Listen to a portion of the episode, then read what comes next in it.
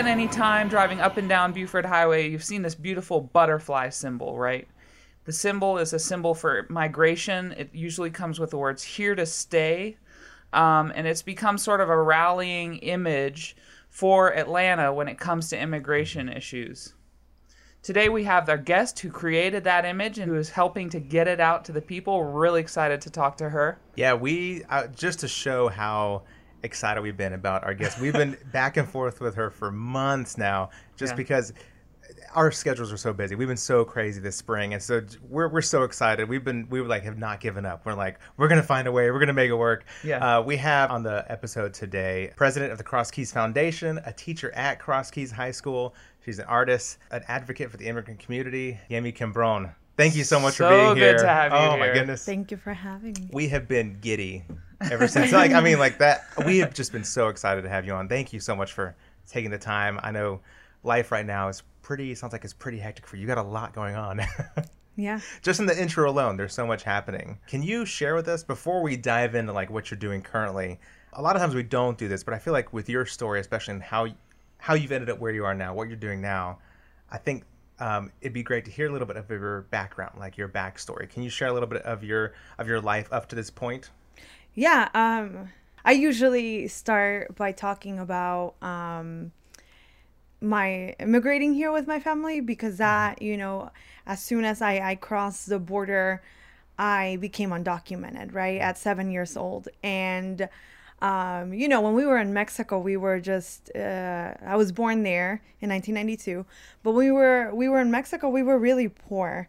And I just remember like the houses that we lived in. And I remember um, my dad not being there most of the time. And so he was always immigrating here to work and would work in the kitchens of Chinese restaurants and would return um, for a little bit, would build a, a better house, and then would come back. So, you know, it kind of reminds me of the story of the three little pigs because our first house was made out of um, cardboard, um, like coated with petroleum, sort of, um, like cardboard sheets. Yeah. And then when he came back again, the next house he built was a house made out of wood. And then he left again. And the next time he came back, it was a house made out of concrete. So, man. you know, each and and th- throughout all those years, you know, our family was broken, and we were not with. You know, my mom.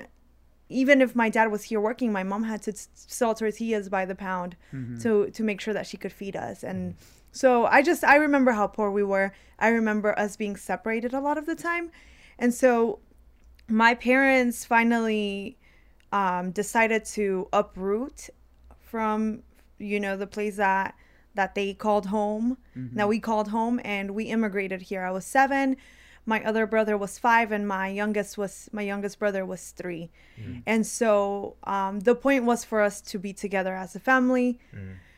We came you know we came here knowing our parents would always tell us that we were going to be undocumented. Yeah. but we didn't i mean at, at seven years old Yeah. i had Oh, no yeah. clue what that would mean. Um and so i just sort of you know i as a child entering into the third grade into the public school system in dekalb county i learned english really quickly Yeah. um, by the fifth grade i was a top student in an advanced um, reading class and then you know in middle school i i, I've, I had always just loved um, going to school because i think that was something that my parents stressed an importance of Yeah. and so my teachers were always encouraging me and telling me that I would go to college and you know that I would be doing great things. And so that was a huge goal for me is obtaining a post-secondary education. Yeah. Um, and then as I started transitioning into adulthood, um, there were certain things that started happening that that helped me realize what it actually meant to be undocumented. Um, one of the things was that all my friends and my cousins were getting driver's licenses, and that I couldn't Yeah. get one. Um, I started trying to find a job at 16 and applying to different stores, you know, on Buford Highway Yeah. in Northeast Plaza, and I would get the job, and then they would say, "Oh, um, can you give us your social security number?" and they'd be like, "What? I don't, you know, I."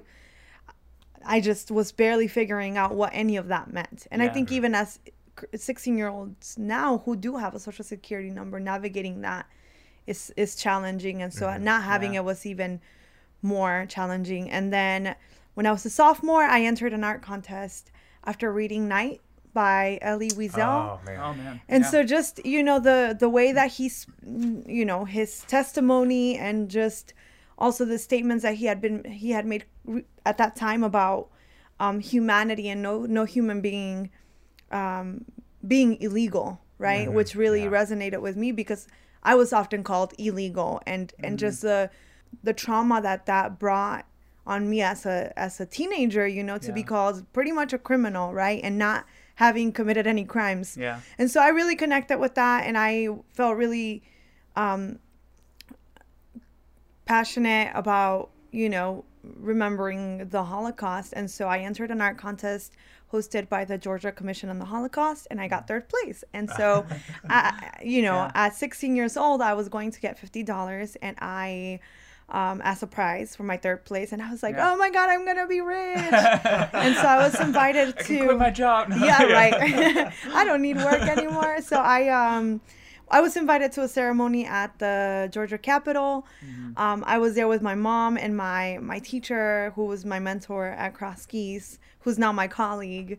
And I, um, you know, went through the ceremony, and then at the end, you're supposed to pick up your prize. And so I sat down and waited with my mom, while my teacher went and got my fifty dollars that I was really excited about. And you know, she she returns to me empty-handed, and she tells me that they can't award me the fifty dollars because I didn't have a social security number. Oh no. And so that was just for me, like having gone home and worked on that piece after school every day for for weeks and then showing up and being recognized, you know, very publicly, but then at the very end saying you don't deserve like we we chose you because of your talent, but you don't deserve to get rewarded for your work Yeah. was kind of like the biggest slap in the face, but the biggest realization of what it meant to be undocumented in this country Yeah. Mm-hmm. and what, what it would possibly mean for my for my dreams of a post-secondary education Yeah. and so then as i became a senior and i started looking at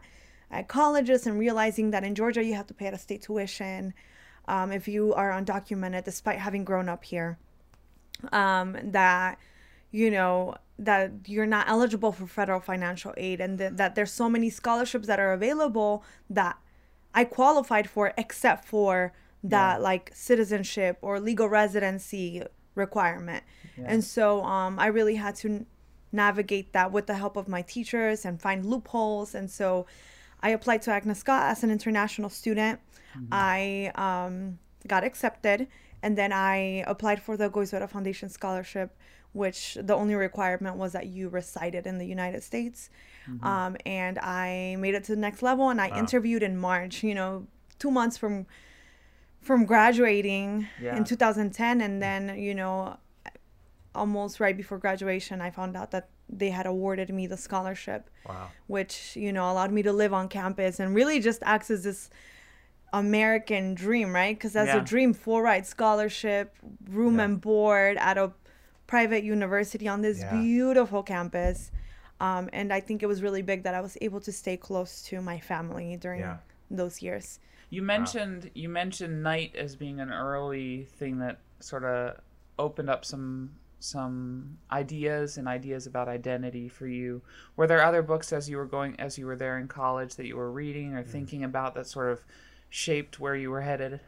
Yeah, definitely. I think, you know, right before college, when I was trying to figure out, you know, how to get a post secondary education with in my situation, I was so focused on my fight of like, I'm undocumented and mm. what do I have to do to change these policies? You know, like Yeah. it was just like, that, that was really my focus. And then as I entered Agnes Scott and I started taking um, intro, to, intro to women's studies and, you know, classes like this that just like really opened up um, my my mind and and help me understand the systems of privilege and oppression and how everything is so interconnected and how I was I re- I I wish I remembered the author's name but I we read a poem in that class an intro to women's studies where um, the author was describing oppression as a bird cage because it's mm-hmm. a series of interconnected wires, right? And so mm-hmm. if you're fighting oppression with trying to take down just one bar, you know, you're never going to get out. And Wow. so I feel like that was me before, you know, when I was in high school trying to figure things out.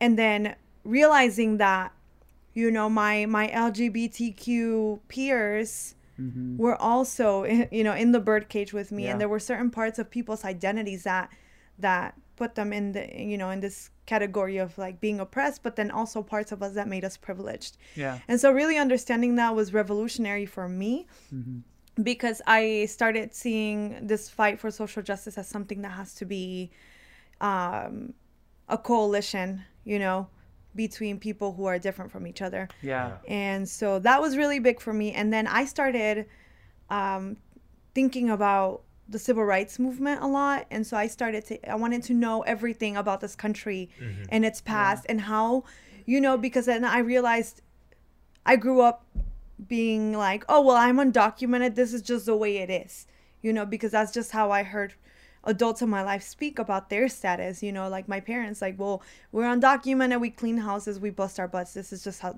how it is. Yeah. And realizing that it was this way because of policies and because of things that had happened in the past and there was a history to that mm. i was mm-hmm. just so eager to learn and so i um, i took foundations of us history and in that class and the professor was amazing.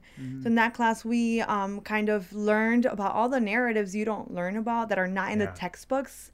When you know in in like traditional like american history courses in high school. And Yeah. so i read the um, autobiography of um, frederick douglass. And so that that you know it was it's a, it was very short and it was in this book of other autobiographies of you know like native americans and just all these other narratives that that Yeah. weren't you know at the forefront of us history traditionally and so i remember thinking like wow you know there's so much to learn about slave from slavery and from the civil rights movement that like is helping me figure out how to move forward and helping me figure out that this what i'm going through this um these policies that are that are tearing us away from the classroom because are we are undocumented they're very intentional.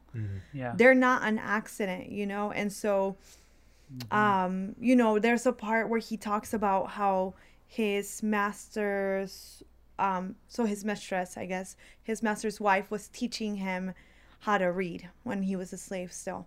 And then his master prohibiting her from doing that. So like taking away that education. Yeah. and he talks about how it was so much harder to learn after that but at the same time that moment of him taking that away was a huge realization for him that education was really valuable and the power that it had. Mm-hmm. And so i think you know i i that's where i feel like the the idea of education as liberation became really important to me and Yeah. how denying education to a group of people really keeps them you know in poverty keeps them oppressed keeps them ignorant Yeah. about their situation and so um that was re- that was really big for me Yeah. And so, Wow. so was that part of what ended up leading you back into the teaching profession? And did you?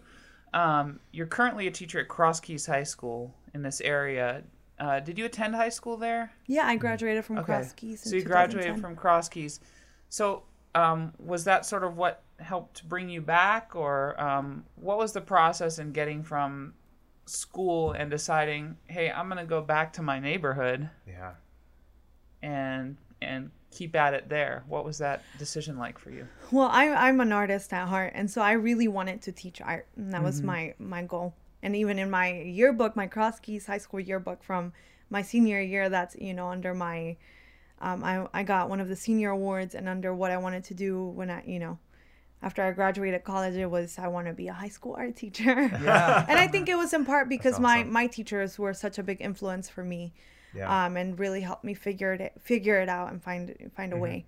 Um, and so I, you know, I had that already in my mind, and then having this realization of of how social justice is really interconnected and um you know so like building my my idea of leadership at agnes scott i realized that going into the classroom i could serve not just undocumented students but all students and how education was really um, something important to me that played an important r- role in my life. And so I Yeah. I graduated in 2014. I was looking at Teach for America, but at the time, um, I they weren't placing DACA recipients in Atlanta.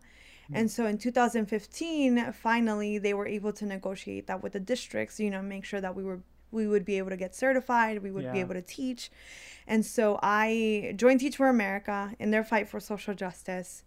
Um, and then I was placed in Clayton County where I taught um, elementary school at a bilingual school Okay. for two years. Uh, and then, you know, I I felt like it, it was it, honest. It was a very new community to me, Mm-hmm. and so I knew that in order to make a big impact, I had to really invest years in learning from my kids and learning from the students that I was teaching to be able to serve them in the way that they deserved. Yeah. And so I felt like it was it, I would make a bigger impact transitioning back to to Cross Keys and or to Yeah. Woodward, you know, or just somewhere where I I already had relationships and Yeah. resources that I could leverage and funnel back into the classroom.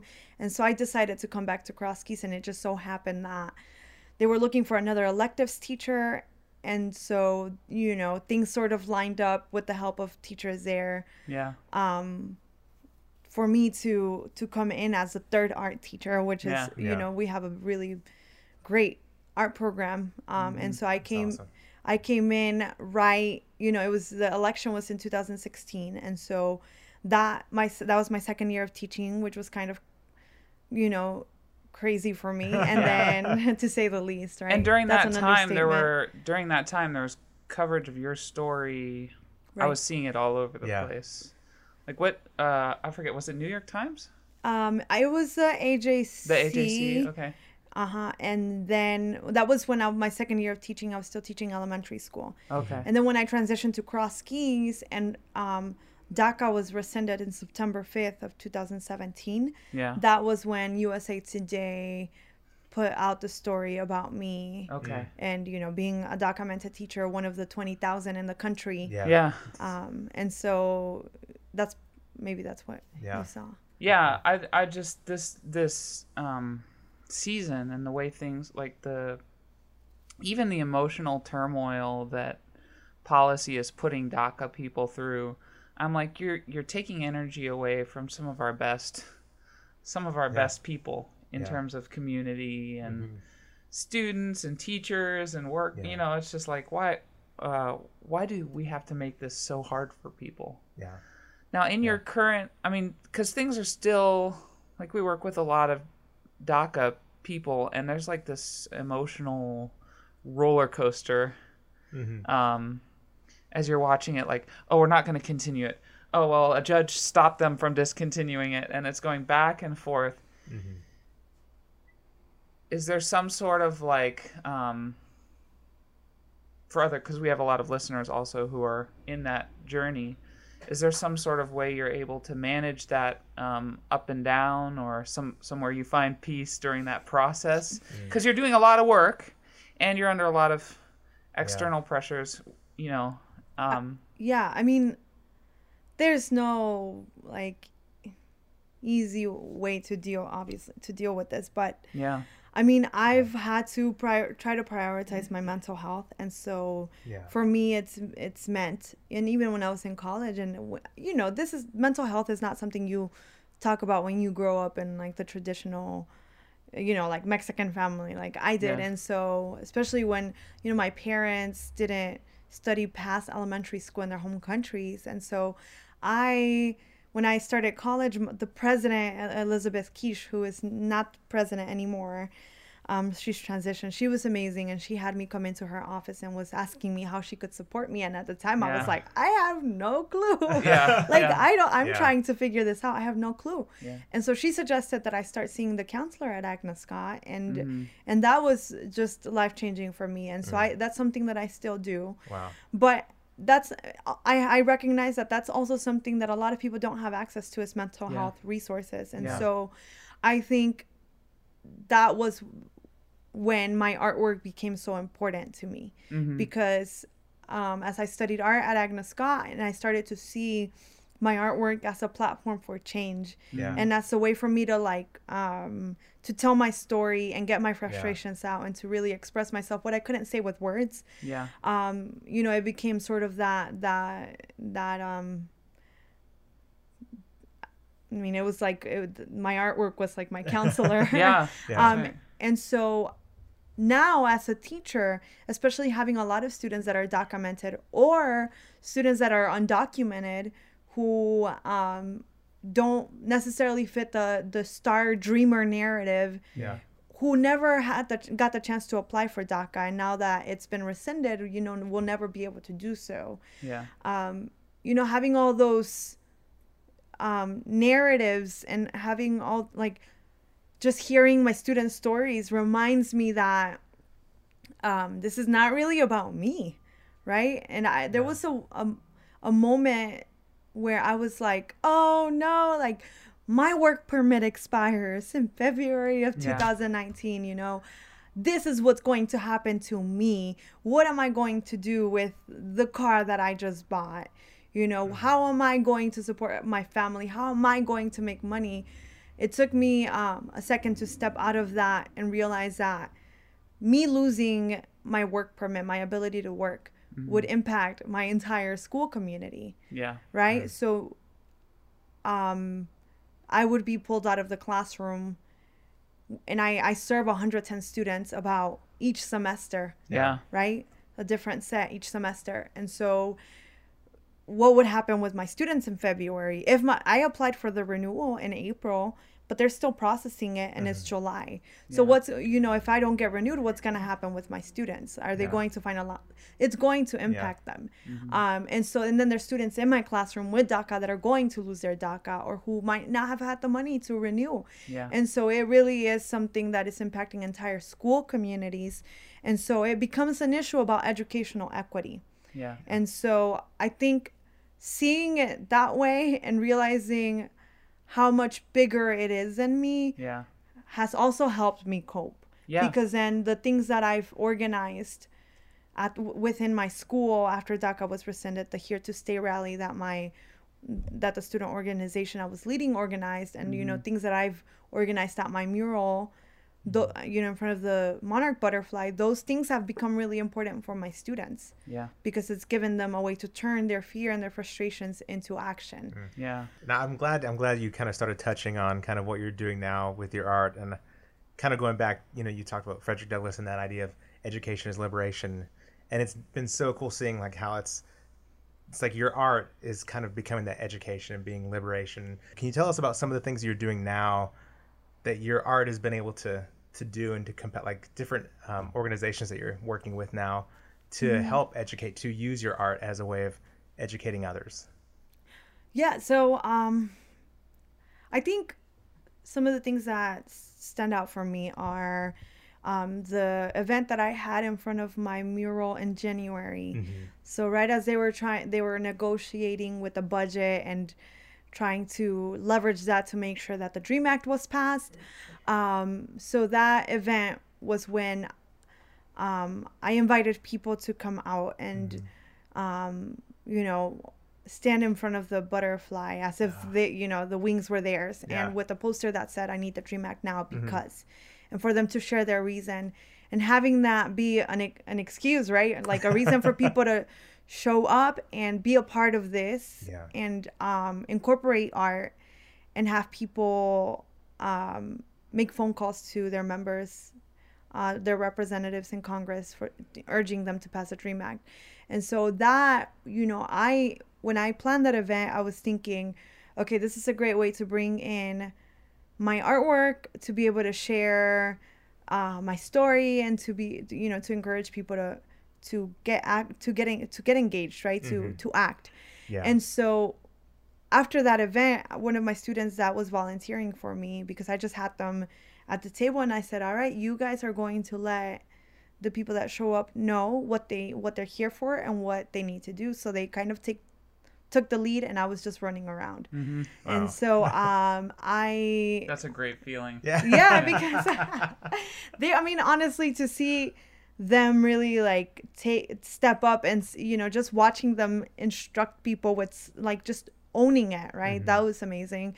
And then i received a text message from one of the students that was there who um, is undocumented and i had been working with and, is now going to um, to college on a full ride because of the dream scholarship.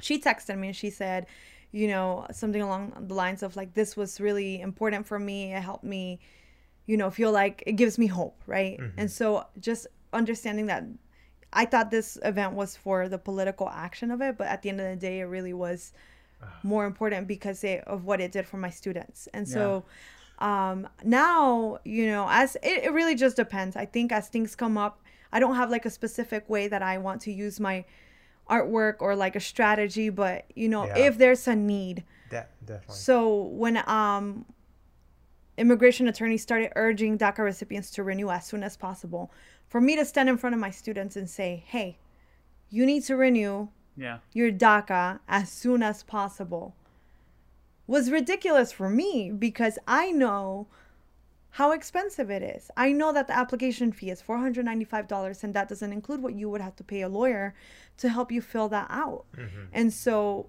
for me, it meant using my skill, my artwork, Mm-hmm. and the resources that I had to raise that money mm-hmm. for a few of my students. And so I did a fundraiser on social media and I honestly I was not expecting the support that I received and so I posted on Instagram and I said, "Hey, if you donate $20 or more, I will send you one of my stickers, the monarch butterfly stickers that says here to stay on it." And I, you know, I was hoping I, I was aiming for five being able to cover five students, so that's about $2,500. dollars And I was um hoping I would at least raise money enough money for one. Yeah. And I was able to raise enough money for those five students within a week Wow. just through social media and Yeah. people people sending me money to to my Venmo Yeah. and my PayPal like that requires a lot of trust and so Yeah. I realized that I I really do have you know a very supportive community that has my back and that they trust me and my work Yeah. and so that was one way and then i think um, now mo- most recently partnering up with organizations like asian americans advancing justice atlanta and doing the same sort of thing where people can donate and receive one of the stickers Yeah. and Yeah. so if you know if it's something that i have that i can use to encourage people to um, to give back, then I'm going to use it. Whether it's my mural, whether it's a sticker, whether it's a print, whether it's um, Yeah. people coming together and making butterflies for a march, you know, um, which was also a collaboration with Asian Americans Advancing Justice, and then, you know, all the organizations that were planning that Families Belong Together march also, you know, helped me host that and helped me um, with the the cost of the materials, and so Yeah. I mean, Well, we it's- want we amazing. want Kind our of all over the listeners. Yeah. we want to offer to our listeners a chance to do two things. One would just be to see your work, um, yeah. and then the second would we would really we've we've personally been involved, Ruthie and I, and we're just we think our listeners uh, who are moved by this story should be. So, uh, where can people go to participate if they want to chip in, if they want to help? Is there a good way to do that right now? Yeah, so um, nationally, there are organizations that are providing this kind of support. So the Dream dot, I said it wrong again. Okay, that's fine. Sorry, all I've right. been working with the Dream dot US a lot because of the scholarships. It's Yeah. United We Dream. Okay. So, okay. Can I just answer? Yeah, go yeah, ahead. Okay. totally. So there are definitely national organizations that are helping uh, do this kind of work. So United We Dream is an organization that provides assistance to DACA recipients and is always, um, you know, pushing for protection for undocumented youth and undocumented uh, families in general. So that I think that's one of the biggest organizations that you can just follow on social media and get you know sign up for their new their newsletters and stay updated Yeah. as far as things here locally and my work i if i there's any fundraiser that i'm working on which i don't have one currently but there i know there's there's always a need Yeah. so and, and i'm always looking for ways to to give back um, and to use my artwork to do it so if you follow me on social media um, my instagram is at ycambrone so Okay. y-c-a-m B as in boy, R O N as in Nancy. And um, on Instagram, uh, sorry, on Twitter, it's um, at Yehimi Cambron, which is at Y E H I M I C A M B R O N. And then on Facebook, it's just my first and my last name, Yehimi Cambron. Um, and so I will be sharing any efforts um, through there Yeah. if people want to participate. And then also, I will be um, part of a mural public art project that is coming up in Atlanta that will be in collaboration with um, WonderRoot Oh yeah. and Okay. the Super Bowl Atlanta. So they are uh, working together to um, put up murals around the city that tell the story of, you know, tell the narrative, sorry, that tell the narrative of social justice and civil rights and that history that we have in Atlanta. And so they um, selected nine artists, and I think they are looking for a 10th one. Um, And I w- I'm one of the artists that they selected. So I'm hoping that so we're going to be participating in community conversations throughout the next um, few months. And in the fall, we're going to be designing murals based off those conversations. And so I hope that I will be able to use that platform and that very public and national platform, right? Yeah. To elevate the stories of people who don't necessarily fit, you know, that that you know that dreamer narrative and and Yeah. also to elevate the the narrative of our parents who you know I think are the original dreamers because im- it sort of feels like that narrative was kind of taken away from us by politicians and the media Yeah. Yeah. and how our parents are so criminalized and mm-hmm. The blame is always placed on them and that message is very clear to our parents and so much so that that guilt is internalized and my mom apologized to me. The day that DACA or the day after DACA was rescinded she apologized for bringing me here. Yeah. and I was like oh my god no. Yeah. thank you right? Because i you know even my experience being undocumented has made me the resilient person that i am. Mm-hmm. And so for her to apologize you know i just feel like we need to take that narrative back and we need to show our parents that what they did was brave and that anyone in their such in their situation would do the exact same thing to make sure that their children and their family had you know a, a chance to survive and not That's just that but to thrive and to give back. And so um, i hope that my my murals will help elevate that narrative and remind our parents that they're badass Yeah. Right. yeah. Well, we want to say Yeah. thank you first for the work you do in this community. It's, uh, you know, I work with students as a as a, a children's and youth pastor, and then also in our neighborhood here off Buford Highway, and many of them have been affected by your work. So we're grateful for it.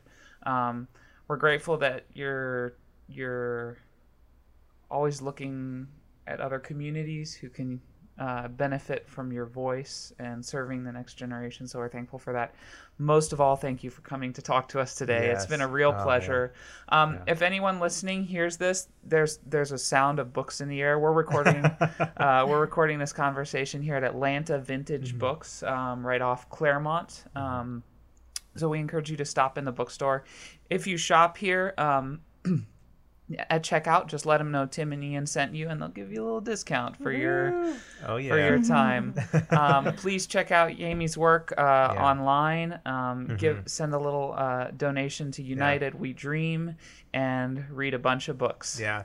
And if you can't remember a lot of what she said about where to follow her, we're going to have that all on our website on the blog post. We're going to have some of her artwork, probably just photos of her artwork. You should go see it in person though, but um Yeah. and just any way you can kind of connect with with Yami and kind of read up on info about her like the off the wall project and just other just awesome things that she's doing. We're going to post that all there. So just easy way for you to go and click, find the links, and go and visit. So uh, we're really excited about that. Our website is whatareyourreadingpodcast.com. And uh, from there, not only, yeah, you'll be able to see um, Yami's work, but then also that's kind of a, a connecting point for our Facebook and Instagram if you want to follow along um, in that way as well. And as Please always, yes, so. follow us. and um, on iTunes, if you would like to uh, rate us, that would be wonderful. That's just kind of a way of uh, just getting the word out. The, the more ratings, the more reviews people have, the, the, the more it pops up in other people's kind of feeds. When we like get one. Tim's happy for like when a we get, week. yeah, I'm like, "Ah." oh my goodness! It just that like affirmation. I just ah, I need that love. No, anyway, no. but we, we we really appreciate it. It really does mean a lot because it's kind of nice. I don't know. A lot of times we don't. We just think we're just doing. I don't know. Yeah. I want to think about who's listening. It's just Yeah. and like wondering like does anyone listen? Who cares about this? Yeah. But uh, but it means a lot. So as always, we're gonna end uh, with uh, a quote. And uh, Ian, you want to take this one away? This is from F. Scott Fitzgerald. This is part of the beauty. Sorry. This is from F. Scott Fitzgerald. That is part of the beauty of all literature. You discover that your longings are universal longings, that you're not lonely and isolated from anyone. You belong.